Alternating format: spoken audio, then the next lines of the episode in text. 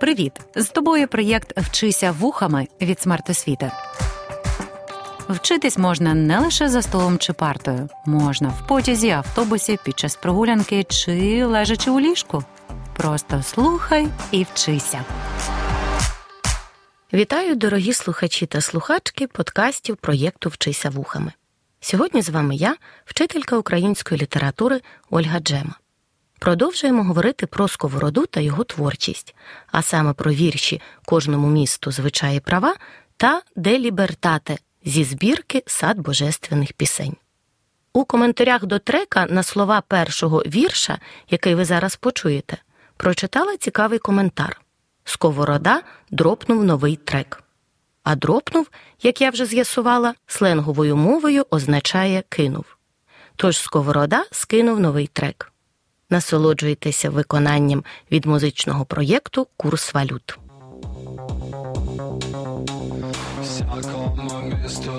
Всякому права, всяка тримає свій ум голова, всякому серцю любов і тепло, всяке є горло свій смак віднайшло. Я ж у полоні нав'язливих дум, лише одне непокоїть мій ум. Я ж у полоні нав'язливих дум, лише одне непокоїть мій ум. Про курс валют Сковорода не писав, звісно, але цей переспів свідчить про те, що творчість одного з найвідоміших українських філософів актуальний для сучасної молоді. Що ж такого цікавого у творі всякому місту звичаї права? Спробуємо розібратися в цьому подкасті. З 1753 по 1758 роки Сковорода прожив так званий Переяславський період. Це була окрема сторінка життя митця.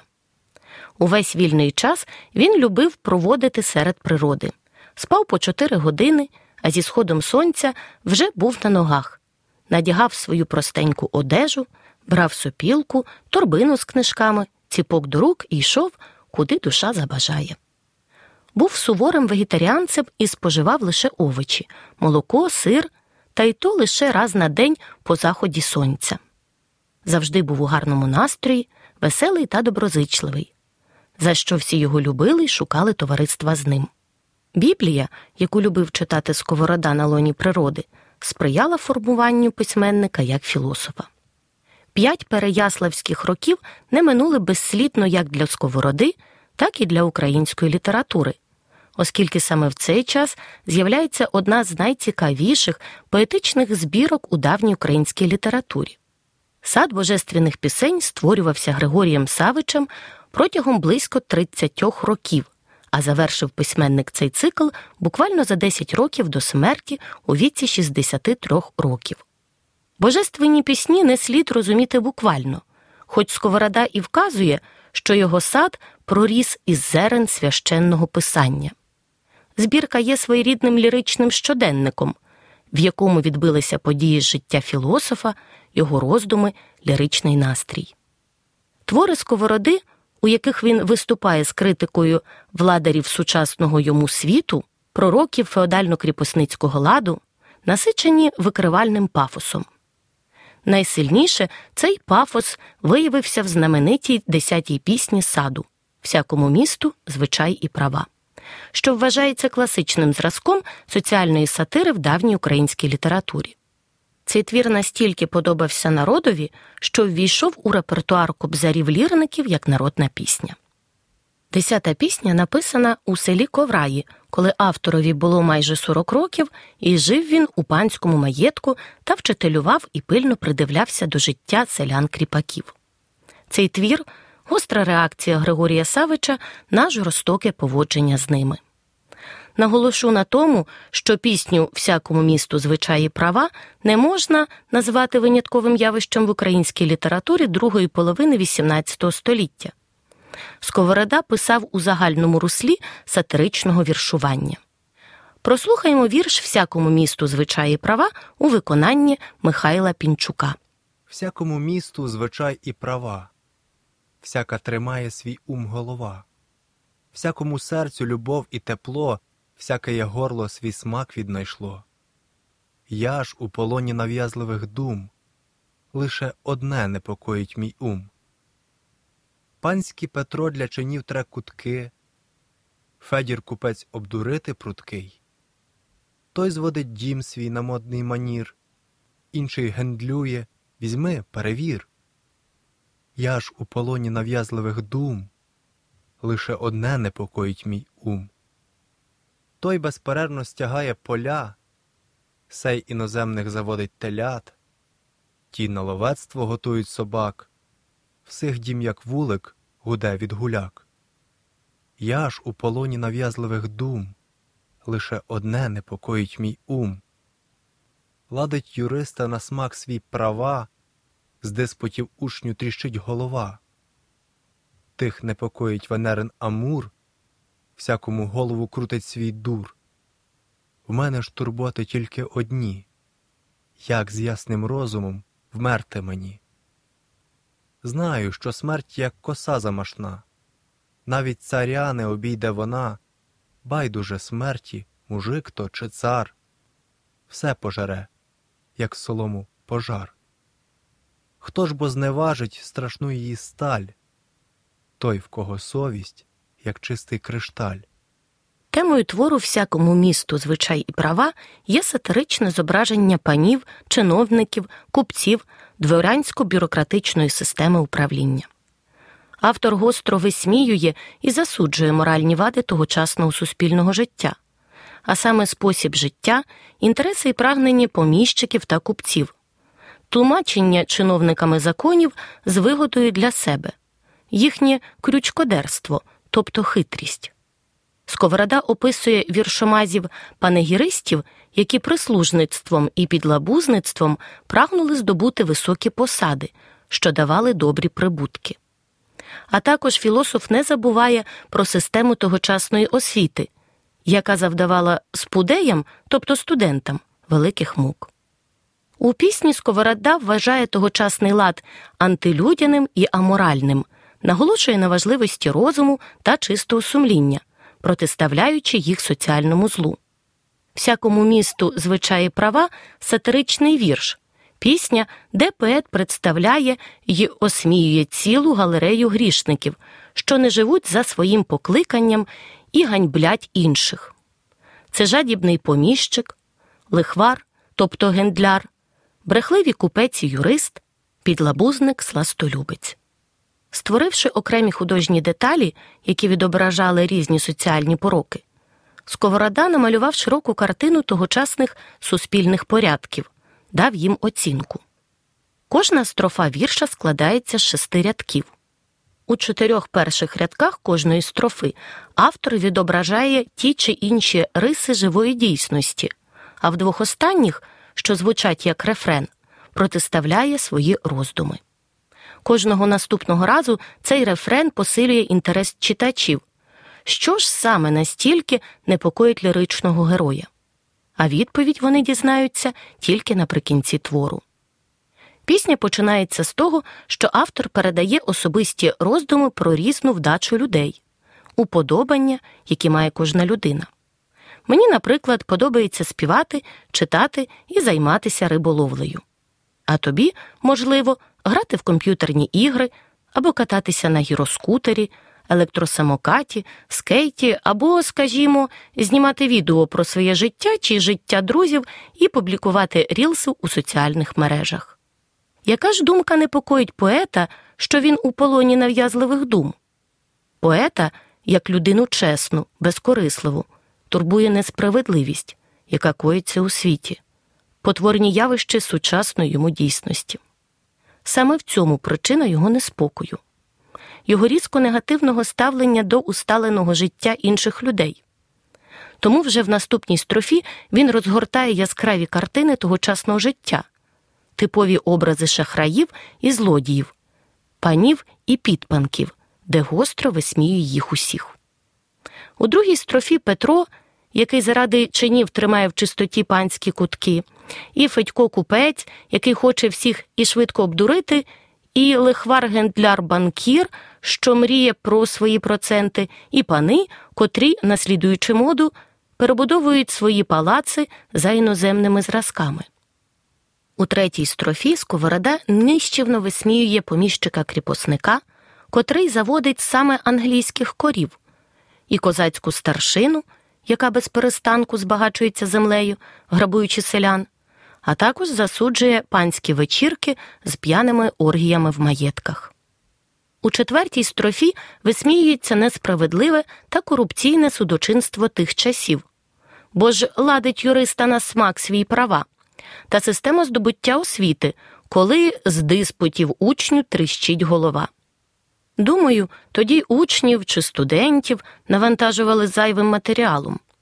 А також у вірші засуджуються любовні та тілесні втіхи. Читаємо, що людей непокоїть Венерин Амур. Остання строфа є апогеєм думок автора. Саме в цій частині твору він висвітлює основну ідейну спрямованість сатиричного твору. Потворному життю представників кріпосницького суспільства Сковорода протиставляє свій морально-етичний ідеал, ідеал мудрої людини, яка знає справжню ціну життя і має чисте сумління, людини, у якої совість як чистий кришталь.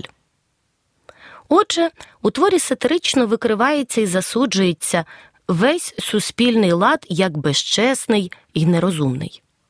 Кожна строфа, кожен рядок, кожен образ вірша несе в собі велике смислове навантаження, відтворюючи живу дійсність у її найхарактерніших проявах.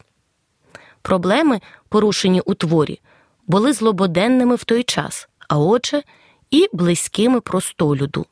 Тому вірш всякому місту, звичаї права, став дуже популярним.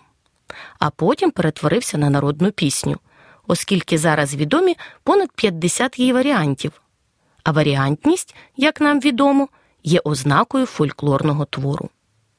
Навіть Іван Котляревський одну з версій пісні використав як арію возного в п'єсі Наталка Полтавка. Що, однако, ж, всі люди грішні, да ще й які, обдурюють один одного, як того треба, а як не верти кругова порука. Всякому городу нрав і права, всяка іміє свій ум голова, всякого прихоті водять за ніс, всякого манить на жилі свій піс. А тепер проаналізуємо ще один вірш де лібертате, що в перекладі з латинської мови означає про свободу. Що є свобода? Добро в ній яке є? Кажуть, неначе воно золотеє? Ні ж бо, не злотне. Зрівнявши все злото, проти свободи воно лиш болото. О, як би в дурні мені не пошитись, щоб без свободи не міг я лишитись. Слава навіки буде з тобою, вольності, Отче, Богдане Герою. Пропоную прослухати фрагмент вірша у виконанні студії Кофеїн та гурту Хорея Козацька. Що то за вольность добро в ній какое, Інні говорять, будто золотое.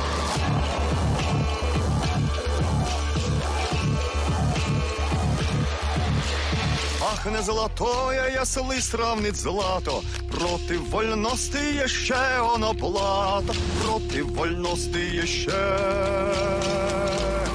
оно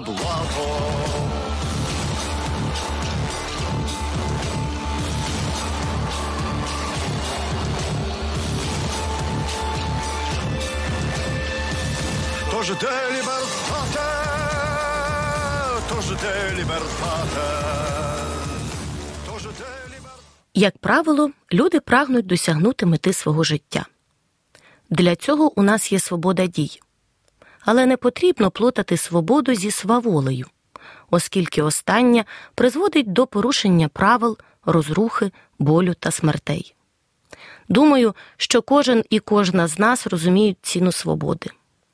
Країна-агресор хоче забрати наші території та нашу волю. Відважні воїни-герої мужньо захищають наші землі, віддаючи свої життя. Усе для того, щоб ми могли жити у вільній та незалежній Україні. Як я вже згадувала, перебування у селі Ковраї було важливим етапом у розвитку світогляду Григорія Сковороди.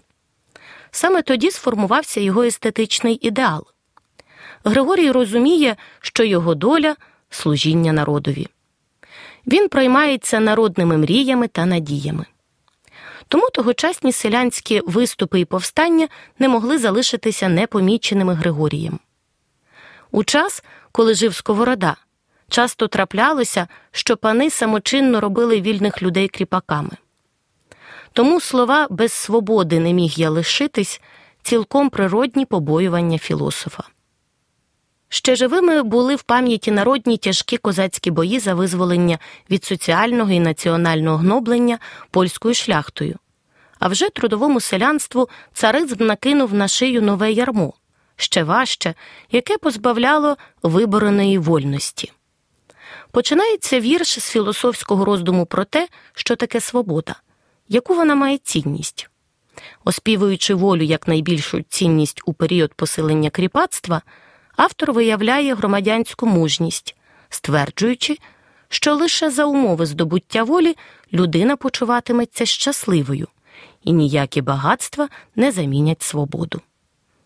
Сковорода уславлює Богдана Хмельницького, народного героя, вірного сина українського народу, мужнього і безстрашнього захисника людських прав, який присвятив своє життя боротьбі за волю і щастя нашого народу.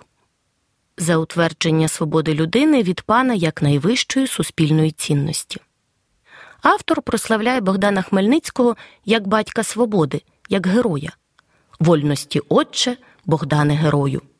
Виголошення слави гетьману України, який боровся за волю і незалежність рідного краю, у часи жорстокої реакції було вираженням відкритого протесту проти царсько-поміщицької сваволі, виявом високої громадянської мужності. Безперечно, Григорій Сковорода непересічна особистість.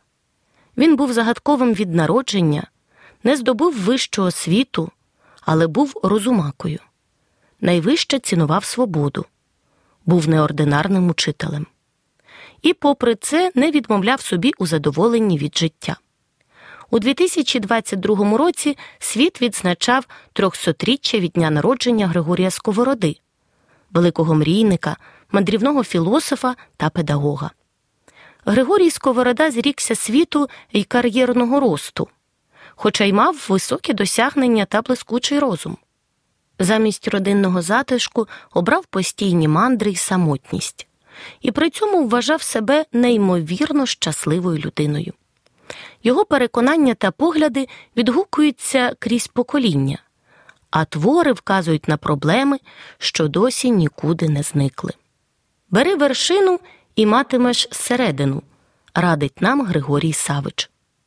Тому дослухайся до поради. А ще не забудь підписатися на нас в інстаграмі, щоб слухати нові подкасти. Дякую за увагу. Скоро почуємося. Проєкт Вчися вухами творить громадська організація Смарт Освіта за підтримки Educo Foundation.